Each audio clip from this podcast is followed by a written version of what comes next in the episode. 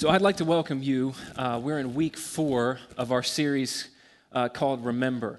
And the goal of this series is um, real plain and simple. We just want you to leave these services more encouraged than you were, were beforehand. That's it. And our anchor text for this series has um, it's been Psalm uh, chapter 103, which is a prayer that King David wrote uh, that for thousands of years God's people have turned to and used in order to get our own hearts to remember what is already true of us and what we already have access to uh, through a relationship with God. And in that prayer, there are five specific benefits that God is calling us and challenging us to remind ourselves of in His Word. And so we've been looking at each one of those benefits um, every week of this five week series. Uh, so let me go ahead and read it to us again. I'm in uh, Psalm 103 verses 1 through 5, it says this My soul praise Yahweh, and all that is within me praise his holy name. My soul praise the Lord, and do not forget all his benefits. Verse 3 He forgives all your sin, He heals all your diseases, He redeems your life from the pit. He crowns you with faithful love and compassion. He satisfies you with goodness. Today, we're going to spend some time looking at this fourth benefit that the psalm calls us to remember, which is that God crowns us with faithful love and compassion. Um, so the first thing that caught my attention about this benefit is, is uh, this, the, the word crowns, that God crowns us. The Hebrew word that's used there can actually have two uh, seemingly different meanings.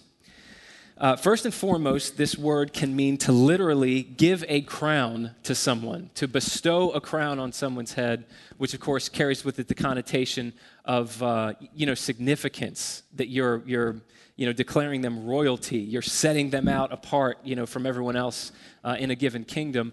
Um, but the other way that this word can be used is in, instead of you know, giving a crown, what it can literally mean is to actually physically surround someone in a military setting, not to attack them, but to actually sort of uh, hedge them in and protect them um, on all sides from an attack at any angle. And so the first question that I had when I, when I looked at this benefit is what is David actually talking about here?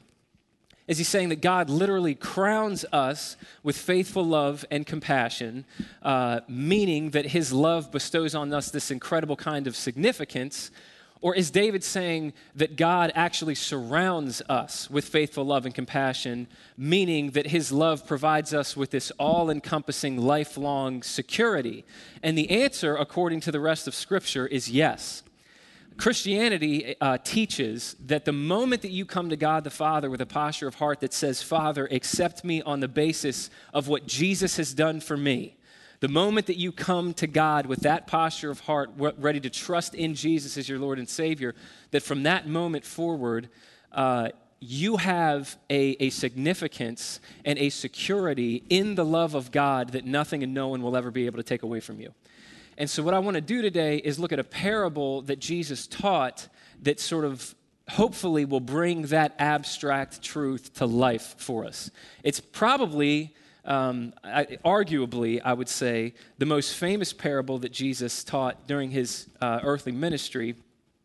Uh, sometimes called the parable of the prodigal son or the lost son, um, although it's mislabeled, as we're going to talk about today. Um, I'm, I'm in Luke chapter 15. I'm going to read the whole parable to you. It's verses 11 through 32, and then we'll get into it. It says, Jesus also said, A man had two sons. The younger of them said to his father, Father, give me the share of the estate I have coming to me. So he distributed the assets to them. Not many days later, the younger son gathered together all he had and traveled to a distant country where he squandered his estate in foolish living. After he'd spent everything, a severe famine struck the country and he had nothing. Then he went to work for one of the citizens of that country who sent him into his field to feed pigs. He longed to eat his fill from the carob pods the pigs were eating, but no one would give him any. So when he came to his senses, he said, How many of my father's hired hands have more than enough food? And here I am dying of hunger. I'll get up, Go to my father and say to him, Father, I have sinned against heaven and in your sight. I'm no longer worthy to be called your son. Make me like one of your hired hands. So he got up and went to his father. But while the son was still a long way off, his father saw him and was filled with compassion. He ran, threw his arms around his neck, and kissed him. The son said to him, Father, I've sinned against heaven and in your sight. I'm no longer worthy to be called your son. But the father told his slaves, Quick, bring out the best robe and put it on him. Put a ring on his finger and sandals on his feet. Then bring the fattened calf and slaughter it, and let's celebrate with a feast, because this son of mine was dead and is alive again. He was lost and is found. So they began to celebrate. Now his older son was in the field. As he came near the house, he heard music and dancing. So he summoned one of the servants and asked what these things meant. Your brother's here, he told him, and your father has slaughtered the fattened calf because he has him back safe and sound. Then he became angry and didn't want to go in. So his father came out and pleaded with him. But he replied to his father, Look, I have been slaving many years for you, and I've never disobeyed your orders. Yet you never gave me a young goat so I could celebrate with my friends. But when this son of yours came, who's devoured your assets with prostitutes, you slaughtered the fattened calf for him. Son, he said to him, You're always with me and everything I have is yours.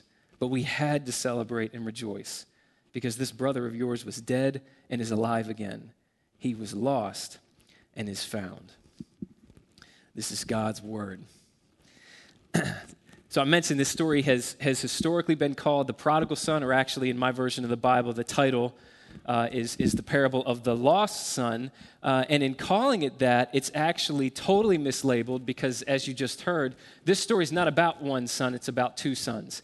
And Jesus' desire in, in giving this, this parable about 2,000 years ago, um, what he is trying to get us to do is to compare and contrast these two sons. And I've heard it said that one of the most powerful things about this parable is that when it's rightly understood, it shows us in a really vivid way that every thought the human race has ever had about what it means uh, to connect with God has been wrong.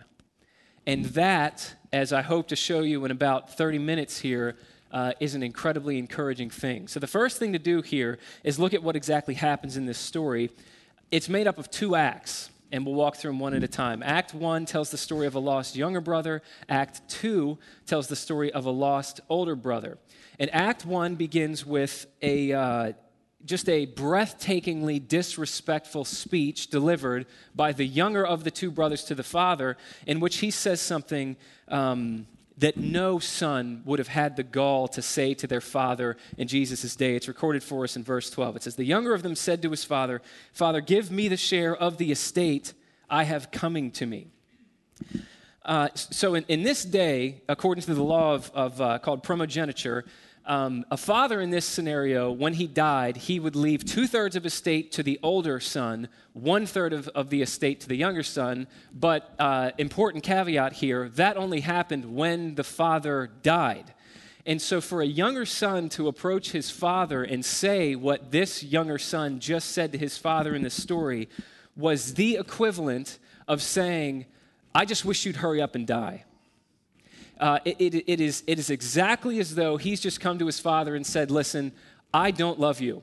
I don't care about you. I don't want a relationship with you. However, I'm very interested in what I can get from you. So, I'm, I'm frankly, I'm exhausted with playing this game where you're my dad and I'm your son. Uh, I'm not patient enough to wait for you to stop breathing. I just want you to give me everything that I have coming to me right now. Now, in Jesus' culture, which was a shame and honor culture, it was a very traditional communal culture, and it was a very patriarchal culture it would have been completely acceptable for the father in this story to, to literally to beat his son and to excommunicate him from the estate and from the community at large where his son would go on to live the rest of his days out in shame. Nobody would have blamed the father for doing that. But as breathtaking uh, and audacious as his son's request was the way the father responds in this story is exactly as kind of breathtaking and audacious because he actually grants the request And I imagine that the father was thinking, okay, for my son to come to me and ask what he just asked me clearly means that we have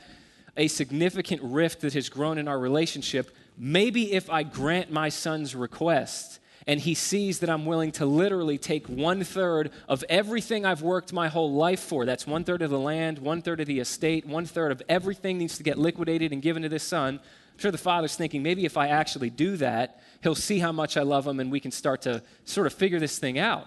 But then, just to prove exactly how little this younger son cares about his father, once he gets the inheritance, he gets as far away from his father as possible, goes to a far off country. And once he gets there, uh, he almost immediately falls flat on his face. You know, that scripture says that he, he practiced foolish living. Uh, you know, he's, he's saying yes to every idea, every impulse, every desire of his heart. And so he, he, he quickly um, wakes up one day to find that he is he's, he's dead broke he's alone he's out in the fields looking to eat alongside of pigs. This is a the absolute lowest of rock bottoms that a jewish man could hit in jesus' day. I don't even know that we can really relate to what exactly has happened to this young man here. Um, you know I, am I'm sure some, if, not all of us, can relate in, in some way with what it is to, to feel like you hit a rock bottom. But in Jesus' day, uh, for, for God's people, pigs were ceremonially unclean and they made you ceremonially unclean in the eyes of God when you were, you know, just around them. And, and so for this young man to leave his father's estate and he wakes up and now he's, he's, he's longing to eat alongside pigs, this is a, a kind of shame, a kind of rock bottom. I don't, I don't really think we even have a category for. It. But anyway, when he gets there, he comes to himself and he starts to have this inner dialogue and he puts together a plan to get back to the Father, and you read about that in, in, in verse, uh, it's 18 and 19. Here's his plan. He says, I'll get up, I'll go to my father. I'll say to him, Father, I've sinned against heaven and in your sight. I'm no longer worthy to be called your son.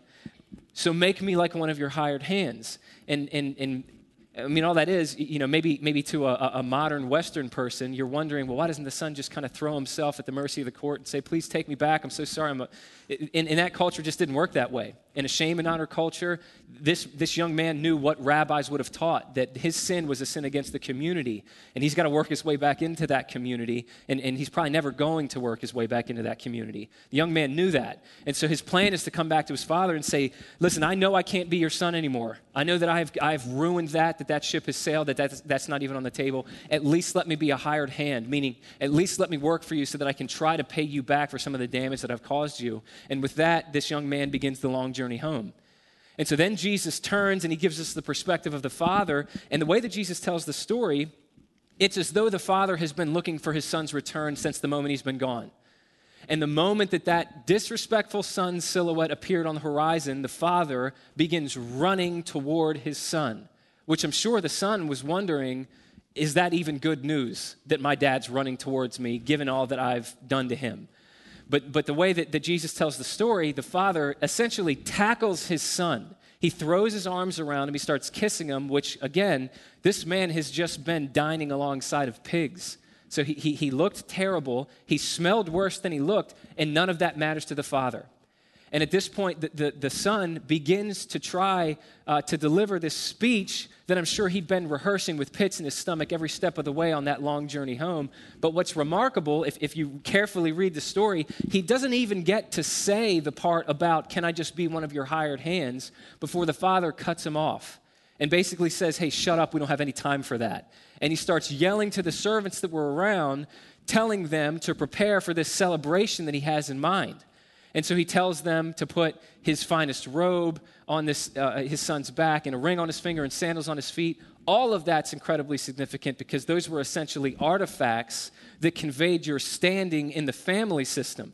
And so this is the father's way of saying, listen, you never stopped being my son. And even when you were all the way out there, as far from me as you could get, my heart was with you every single moment. And so now that you're back, there's no time for this nonsense about apologies and whether or not you're worthy in a hired hand. We just need to party. It's time to celebrate. Now, the reason that, that I say this has been mislabeled is because, you know, this is traditionally called the prodigal son or the lost son. And if that's what this story was, if it was just about a prodigal son, that's exactly where it would have ended. And frankly, it's a beautiful story. And that's like, you know, a feel good kind of Disney Hallmark Christmas movie ending. That's amazing. But Jesus isn't done with the story. he continues telling Act 2. And in Act 2, we read that we have another brother here, the older brother. And so the older brother, he's working out in the field. He hears all this commotion coming from his dad's house, and he asks a nearby servant what is going on. And the servant tells him, Well, your father's celebrating because your younger brother has returned home, except the servant does not just say, Your dad's celebrating. He says, Your dad has slaughtered the fattened calf. Uh, which is actually um, something that made the older brother so furious that he then refuses to go in.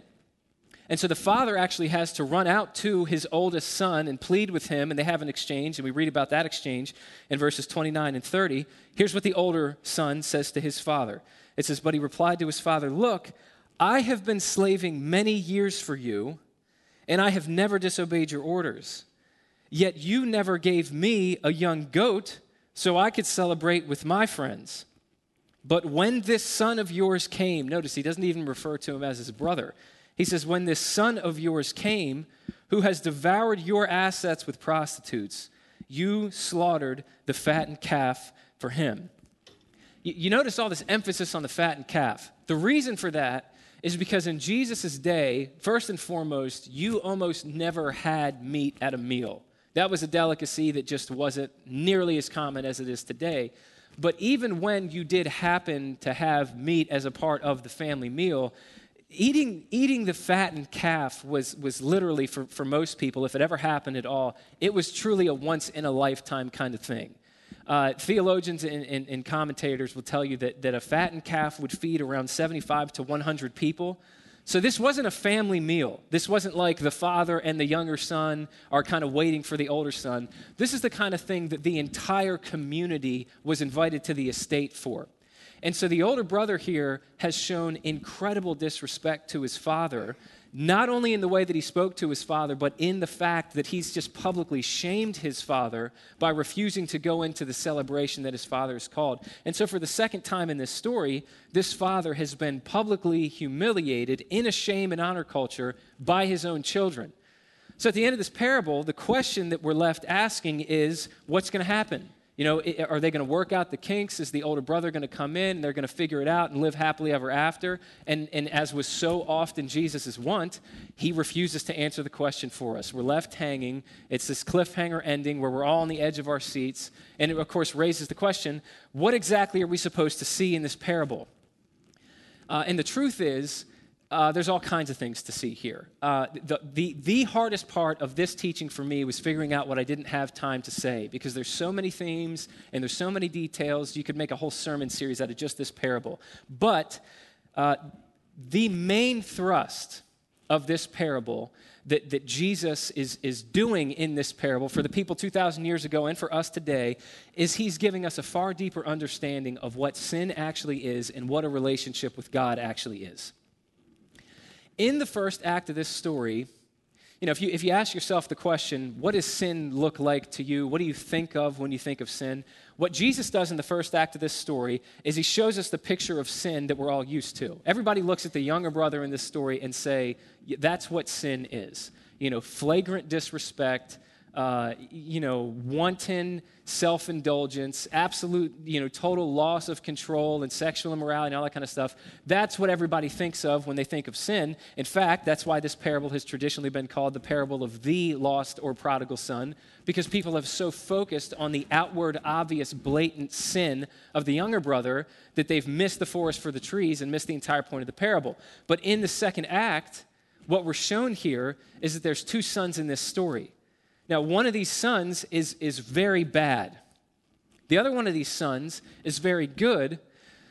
But what's so interesting is that as Jesus tells the story, both of these sons are equal in that both of them are alienated from the Father because what they have in common is neither one of them really loves the Father for who he is. Both of them are simply after what they could get from him. And it's plain as day. It's, it's far more obvious with the younger brother, but it's no less present with the older brother. And you see it in the exchange that the older brother and the father have, which we just looked at. Right in, in verses 29 and 30, uh, let me just read that to you again. He says to the father, I've been slaving many years for you, and I've never disobeyed your orders, yet you never gave me a young goat so I could celebrate. Now, if I can just draw your attention to two things here. First off, notice the older brother talks about what he's been doing for the father as slaving. And he refers to the father's desires not as desires, but orders. I've been slaving under your orders, is what the older brother's saying. If I can just point out the obvious here, that is not relational language. That is highly transactional language. In other words, what's clear is that the older brother, for uh, maybe all of his life, had never looked to his father like a father. He'd been looking to his father like a boss. And he goes on and he, and he clearly states what the motive behind all his working was that it was never about the father, it was just about the father's stuff. Uh, when he says how angry he is and offended he is that, man, my younger brother got this calf, meanwhile, you've never even given me a goat. And what that proves is that he was just as much after his father's stuff as his younger brother was. The only difference was, to the younger brother's credit, at least he was honest about it. He didn't feel like playing games like his older brother did. Um, but then at the end of this parable, something really shocking happens, which is that the, the younger brother that everybody would look at and say, oh man, they're so bad, they're so beyond redemption, that you know they've made such a mess of their life. That brother makes it into the father's feast Meanwhile, this older brother, who everybody would look at and say, eh, it's such a hardworking, you know, tax-paying, upright kind of model citizen, that brother never makes it in. And the irony of it is that it's not flagrant, outward, open acts of immorality that keep the older brother from his father. It's actually his flagrant, outward, open acts of morality that keep him from his dad. It's not his bad deeds, it's his, it's his good deeds that had so separated from the heart of his father. So, why would Jesus tell a story like this? If you go back to the beginning of Luke chapter 15, you'll read that there was two very distinct groups gathered around Jesus when he delivered this parable and the two that came before it. The groups of people were on the one hand, you had uh, the tax collectors and the sinners, and on the other hand, you had the, the Pharisees and the scribes. And those group of, groups of people are represented in the two sons of this story. The sinners are the younger brothers. These are the people who basically live however they want with no regard for the moral rules in life. Uh, the Pharisees and the scribes are the older brothers. These are the people who uh, actually keep all the rules and look like these model citizens that everybody wants their kid to grow up to be like. But what Jesus is showing here in the most powerful way possible is that sinners and Pharisees were really just two sides of the same coin and were equally lost because they were both doing what they were doing for the same fundamental reason. Uh, I don't know if you've ever heard anybody say this before. Actually, I'm, I'm certain that you have heard someone say this before. Let me walk that back. Uh, I feel like this became nauseatingly popular in the mid to late 90s when everybody had a WWJD bracelet on one of their arms that Christianity is not a religion. Uh, that, that's, that's become so kind of commonplace and, and, a little bit nauseating that it's lost its punch. I, I just think it's worth pointing out here um, we didn't make that up in the United States of America in the 20th century. Uh, that actually came from the Roman Empire. This, this might sound really strange to some people, but when Christianity, first off, before they called it Christianity, it was simply called the Way because people had no idea what to categorize it as. They just knew it was a new way of life. And people would actually refer to it as an anti religion. And, and, and, later on, in the, uh, in the second and third century AD, when Christians began to be put to death, in the Roman Empire, when they would when they would slaughter Christians in the arena, people would actually chant death to the atheists as Christians died. And this sounds so strange to us, but the reason that they called Christianity an anti-religion and Christians themselves atheists is because people knew when they heard the message of Christianity that whatever this was, it was not a religion. And, and it's parables like this that prove why people understood that. Because when you look at, at this way of life that Jesus is prescribing, that, that, that the gospel creates, it's appropriate to say that Christianity is not irreligion or religion. It's not morality or immorality. It's just something different altogether because it, de- it, it deals with something deeper altogether. Scripture says that the fundamental problem of the human heart, underneath all of our surface level behavior, from the day that we rebelled against God and walked out on Him in Genesis chapter 3, that really the problem with the human heart is that underneath everything we do or don't do, there is this stubborn, fervent desire for the human heart to get out from under God's authority and be its own master, savior, and Lord. We all do that. Now, we want what God has to offer. We want meaning, we want an identity, we want fulfillment, we want satisfaction, we want God's stuff, but we don't want to go through Him to get it. The human heart has no desire to naturally submit to God. And everyone, since sin has entered the world, uh, goes about that, that rebelling against God and getting out from under His authority, as either one of the brothers in this story. All right, younger brothers who you could say today are more modern people more irreligious people, more secular people, more pro- progressive people, you know, whatever term you like.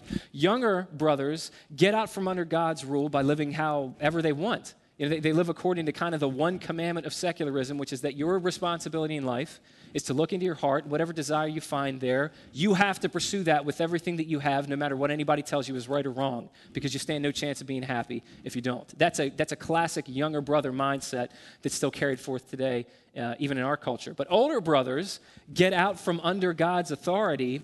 Uh, in the most subtle and ironic way possible, which is actually by trying to keep all of God's rules rather than break them.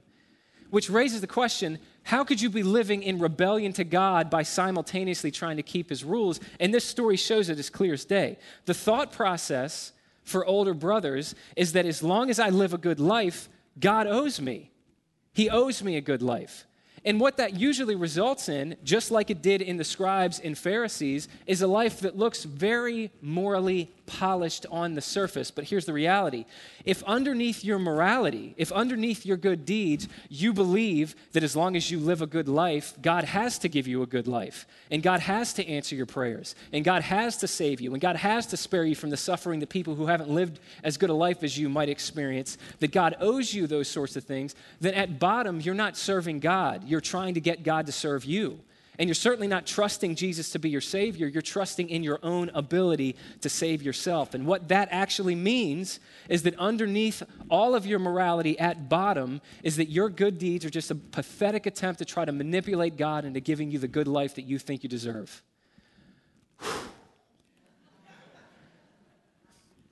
yeah, it's, it's not the easiest thing to hear, but there was no more powerful way for Jesus to, to cause Pharisees and scribes and merely religious people to come face to face with that than this parable. And so the question after reading this is what brother do you identify with?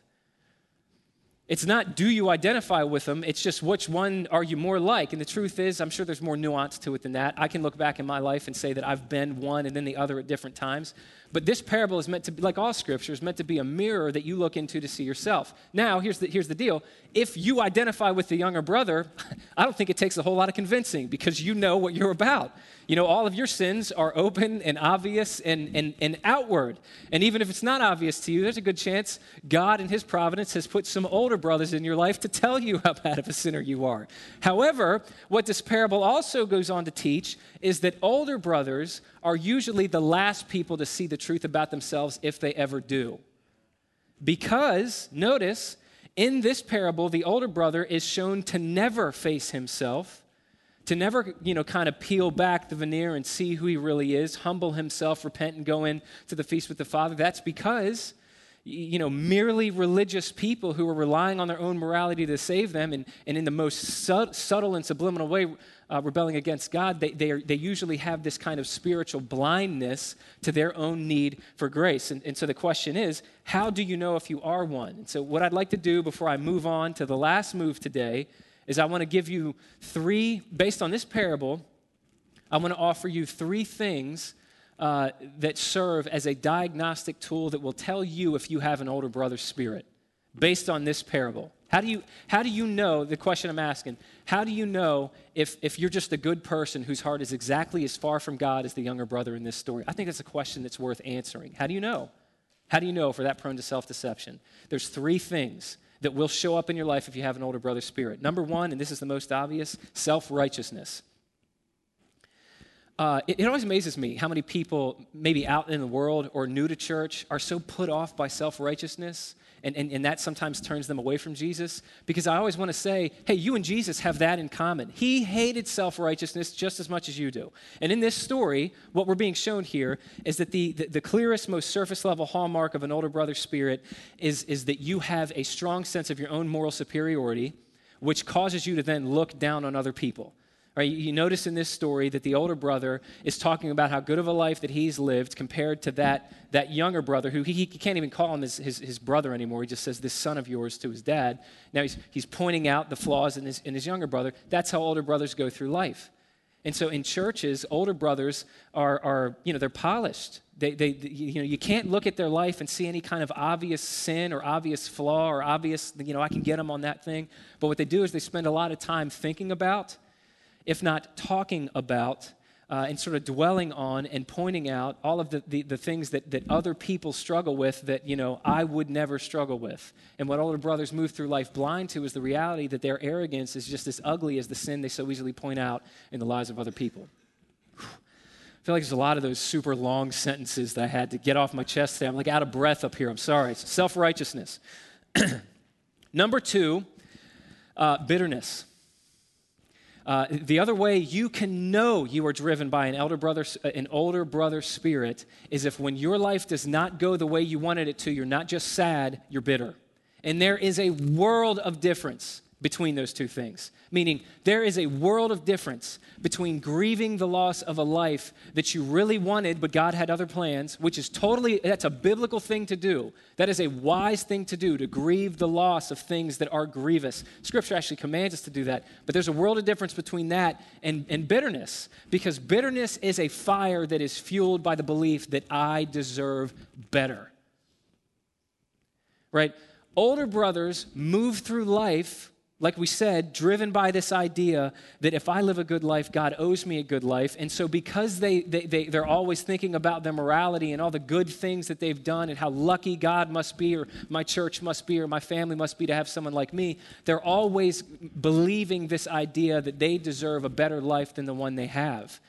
And so, if you have an older brother's spirit, when you look around at other people that are doing better than you in some area of life, even if you can fake it for a time, older brothers lack the ability to rejoice with those who rejoice. Because underneath that all, they're, they're always thinking, why them and not me? There's a constant low grade bitterness that sometimes isn't even that low grade. But thirdly, this will be the last one, and this one might surprise you, is actually fear. Uh, the, the, the, final thing, and I actually think this is the core, the core of what creates an older brother spirit in somebody is that somewhere along the line, fear has taken up residence where love should reside. Uh, let me explain what I mean there. What creates an older brother spirit and all the brokenness that it leads to is that instead of a love driven obedience, there is a fear based compliance. And remember, you see that as clear as day in the way that the older son talked to his father when he says, All these years I've been slaving for you. Now, what, what's clear there is, is his service to his father was not driven either by love for his father or an awareness that his father loved him. What the older brother just revealed there is that probably for his entire life, all of his service, all of his motivation, he was driven by this fear that just like a slave, he was one mistake away from getting kicked out. And he goes on to prove that by saying, you know, my, my, my younger brother, he gets the, the, the fattened calf slaughtered for him, but you've never even given me a goat. You hear the insecurity in that. What he's, what he's saying to his father is, You've never celebrated me. You've never rejoiced over me. You've never made a big deal out of me. What he's saying is, I'm not really confident that you love me. And that, that's one of the things that I think is so ironic about an older brother's spirit is that despite the bravado and the self assertion and the condescension and the sense of superiority, that underneath all that, there is a terrible, uh, caustic, uh, tumultuous insecurity. What Jesus is, is trying to get us to see here is that older brothers are driven through life by the fear that maybe I'm not enough for God. Can you feel the gravity of that? That's what creates all of it. And when you move through life that way for any length of time, that, that, you don't have an assurance of God's love any longer, what that will always lead to is exhaustion because you feel like the older brother, like you're slaving for something. The scripture says no matter how hard you work, you're never going to be able to achieve, but you can receive by grace through faith in the name of Jesus. And with that, you're going to be destroyed by other people's opinions of you because your heart isn't really settled about what God says about you. You're going to feel guilt long after you've repented of your sin and your failure in the past, and you're going to have a dry or a non existent prayer life. Why? Because you, you, just have no sense that God is a heavenly Father that really wants to hear from you. So self righteousness, bitterness, and fear. If you see them in you, then, then you're an older brother. And, and, and uh, this will be the final thing I say here. I hope this doesn't come across the wrong way, but you know, congregations take on a personality. You know, groups of people tend to take up, uh, you know, one overarching kind of you know, it, it's like a big body. That's what I mean. That's what the church is. It's a, it's a big body with a lot of individual bodies. If I was a betting man, I would say that our church, more often than not, is filled more with older brothers than younger brothers. And I'm saying that because that's the, that's the truth about me. Uh, now, I'm sure that there, there are younger brothers with us today. And like I said, I'm sure that you can look back in your life and see times when you've been one and then the other, maybe even different areas of your life where you're one and the other. But, but the point of this parable, at the end of it, uh, what we should be asking is which brother are you? Does all the stuff that I just said resonate with you, or are you more like the younger brother? Either way, it's important to realize there's no good option here. Jesus isn't saying one of these is good and one of these is bad, because the core underneath both of them is the same. We just don't love God like we should. And it leads to all kinds of, of unwise decision and outward brokenness and inward brokenness and turmoil in our lives. And so the question that we're left with here that Scripture so often leaves us with is how do you change? How do you break out of these broken ways of relating to God and actually experience inside out deep level change in your life? And the answer is exactly what David is talking about in Psalm 103, verse 4. The answer is you need to experience what it is that God crowns you with faithful love and compassion. In other words, you need to experience in a personal way the significance and the security that you have in the love of God. So I, I pointed this out earlier, but let me return to it now. In this parable, the irony is that the younger brother who's lived this terrible life makes it back into the father's family where the older brother remains outside. So here's the question that i had as i as i as i read that and just kind of reflected on that this week. I just asked the simplest of questions. What's the difference between the two of them you know, and I understand their behavior on the outside is different, but, you know, at bottom, they're really the same. So, what is the difference that brought the younger brother in that didn't bring the older brother in? That's the question that I have, because one of these guys makes it and one of them doesn't. And in hearing that question, you might think, well, obviously, the answer is the younger brother humbled himself. You know, he got knocked into the dirt. He's next to pigs. He's got nowhere else to go. So he repents and he comes back to the Father. That's why he made it in. I just want to tell you, and this might surprise you, if that's your read on what this parable is teaching, I think you've missed Jesus' point entirely. Because remember that when this younger brother decides to come back to the Father, he puts together that plan with that little speech in his mind. His plan was to come back to the Father and work as a hired hand. That's really significant he didn't say slave, he said hired hand. And there's a difference between the two of them. A hired hand was someone who did not live on the father's estate. They lived in town and they worked on the estate. And so, what the, what the younger brother was saying is, All right, I'll come back, and I, I understand relational intimacy is not even an option, so I'll just work there to try to pay off the debt. It's almost as though the younger brother is saying, You know what? Maybe my older brother had it right the whole time. You know, I've always looked down on him. I always thought he was an idiot because he's slaving away with dad's orders. But, you know, my way of life hasn't worked. Maybe I'll try his way of life. And so, yeah, he, he planned to come back to the Father, but he didn't make it back on his own. He still didn't get it. He still didn't understand what a relationship with the Father was like. And Jesus' point here is that nobody makes it back to the Father on their own. And what I mean by that is nobody wakes up one day and says, You know what I feel like doing today? Loving the Lord my God with all my heart, mind, soul, and strength. The human heart just doesn't work like that. The way that you and I change, the way that we break out of these broken ways of relating to God, the way that we gain access to the family of God and to an ever deepening, life transforming relationship with God, the only way that's ever going to happen for you and I is if we experience what the younger brother experienced in this story. We need to experience what it is to have the Father. I'll make it personal. You need to experience what it is to have the Father pursuing you, running after you, embracing you, kissing you, clothing you, honoring you, rejoicing over you because He loves you that much. When you experience, when the human heart experiences that, that kind of love, that's when real change begins. Now, if I were you, and I heard what I just said, the first thought in my mind would be, well, obviously. If I experienced what the younger brother experienced, my heart would melt. Obviously, if I experienced God as a father pursuing me, of course that would change me. But I say all of this to say the gospel says God has already pursued you like that, and he has done so in Jesus. And this whole parable points to the finished work of Jesus in a very subtle but a very brilliant way. I'm almost done here. I just ask you to really lean in here because if, if, if you got everything but missed this, then this really has been a waste of time. In this story, I think if you're being honest, it looks like the forgiveness that the father extends to the younger brother is, is costless. Does it not? When, when the younger brother, who has just cost the father one third of the entire family estate, comes home and tries to pay the father back, the father cuts him off and says, Hey, no time for that, just come on in. That looks like costless forgiveness. That looks like cheap grace, but it's not if you understand the culture of the day. I don't know if you caught this detail, but at the end of this parable, when the father is talking to the older brother, you notice he tells him, Son, you've always been with me, and all I have is yours. That's what he says to the older brother. He wasn't speaking figuratively. In a legal sense, that was true. Because at the beginning of this story, when the younger son asked for his share of the inheritance and the father obliged, he literally liquidated one third of all he owned and gave it to the younger son. That means, in a legal sense, the remaining two thirds of that estate did legally belong to the older brother. Now, I just ask you for a second to consider what that means.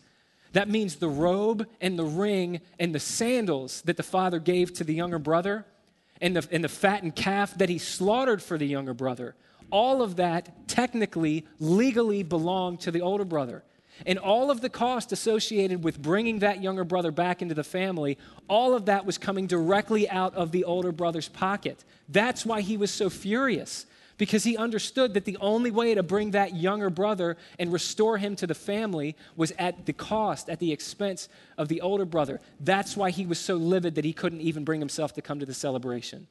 And, and so, in telling us all that, yeah, of course, Jesus is challenging Pharisees and, and, and he's, you know, he's pointing to the ugliness of self righteousness. But even more than that, what Jesus is inviting the hearer of this parable to do is to consider what a good older brother would have done.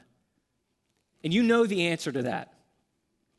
What a good older brother would have done when he heard that his younger brother had gone off, the first thought in his mind would be, he's never going to find what he's looking for out there. Those people don't love him. They're not going to care about him. They're not going to be there for, for him when the bottom falls out. He belongs in this family, and I'm going to go get him. A good older brother would have pulled his younger brother out of those pigsties himself, and he would have walked with him every step of the way back to the father's house, carried him if necessary, and paid any price, paid any price to make sure that his brother was restored to that family. And so when you zoom out from this parable, finally, what you're left with is the reality that the poor younger brother in this story did not have a good older brother, but I'm telling you, the gospel says that you do. do you see that? The gospel says that in Jesus, you have the, the, the true older brother who was willing to leave heaven, to leave his father's estate, to leave his glory and his majesty and everything that was rightly his, to come to earth to find you. And he brings you into the Father's family, not at the cost of his inheritance, but at the cost of his life. And at Calvary, what we actually are bearing witness to is that Jesus Christ was stripped naked. Why? So you and I could be clothed in the Father's robe. Jesus Christ was forsaken. Why? So we could be embraced, so that we could have a seat at the Father's table. And when you see that, when your heart is moved by that, and to the degree that you understand that, it transforms you. It changes your whole life from something other than a younger brother who openly disrespects God or an older brother who subtly uses him. It transforms you into a Christian who loves God the Father simply for who he is and what he's done for you by grace through faith in the name of Jesus. So I'm going to call the worship team up. We're, we're going to close today like we've been closing all of these weeks, which is by celebrating communion together. Communion is something that Jesus gave us as a tool that's meant to help remind our own hearts of who He is and what He's done for us. And as we take communion together, uh, just a moment here, uh, we're, we're going to do so uh, after reflecting for several minutes on this benefit that we've been talking about today that God crowns us, He crowns you with faithful love and compassion. So I'm going I'm to read our anchor text today from Psalm 103. and I'm going to give us several minutes to just spend some time with God, to get right, to reflect. Um, but before I read this, and, and we take uh, just a minute or two here, I would just ask you to consider something. The primary difference between the older brother and the younger brother in the parable of the two lost sons is that the older brother might have heard that the father loved him, but the younger brother experienced it personally. He felt the embrace, the kiss, the warmth of his father. And so, as we take a few minutes here, I would just invite you to come before God and to ask Him to make His love so real to you that you experience it in your heart so that it's changed. It, it, it results in change in your life. Psalm 103, verses 1 through 5. My soul, praise Yahweh, and all that is within me, praise His holy name. My soul, praise the Lord, and do not forget all His benefits. He forgives all your sin he heals all your diseases. He redeems your life from the pit. He crowns you with faithful love and compassion. He satisfies you with goodness. Let's go ahead and, and uh, take communion together. When, when Jesus first broke the bread with his disciples the night before he was betrayed, he said that this bread represented his body.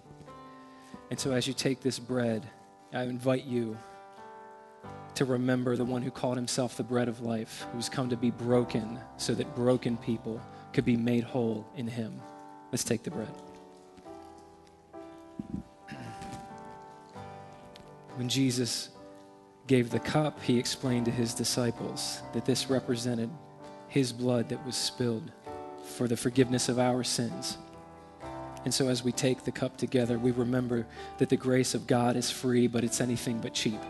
It came at the infinite cost, the only innocent man to ever live. Let's take the cup. Amen. I want to invite you to worship.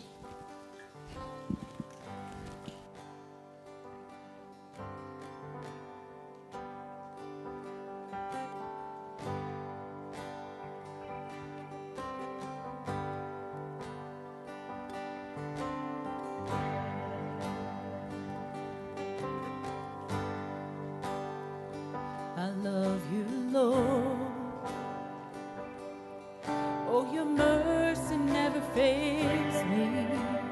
And all my days I've been held in your hands. From the moment that I wake up until I lay my head, I will sing of the goodness of God.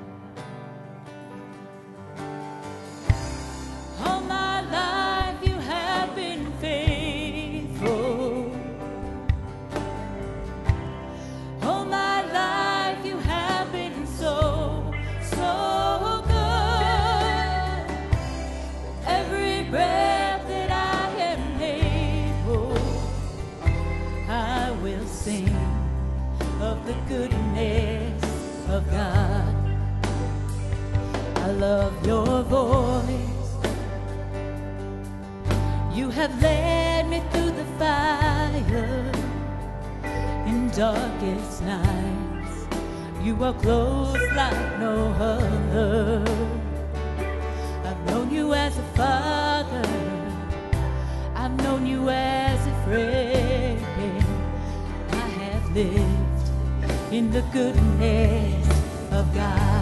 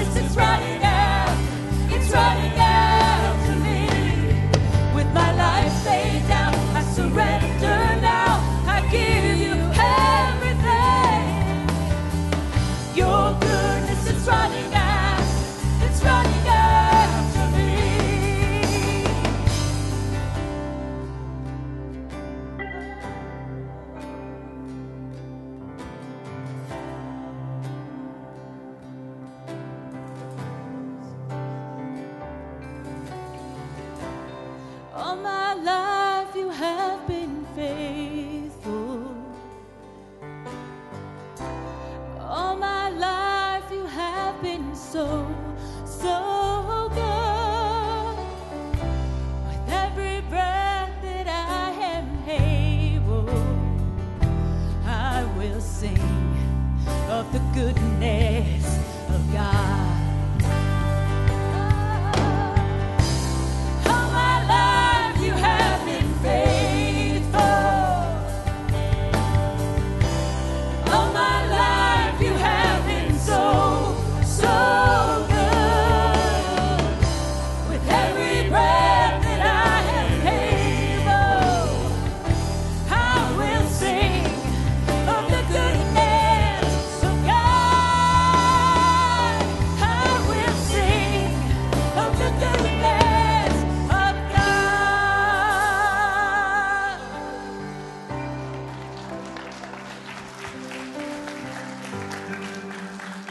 Amen. Amen. For, for those of you that join us today in person and those online, uh, it's my sincere desire uh, that you would leave here today knowing in a little bit more of a, of a life changing way what it is that God crowns you, that by grace through faith in the name of Jesus, God the Father crowns you with faithful love and compassion. I hope that changes you. I hope that fulfills you. I hope that heals you in ways that it has not before.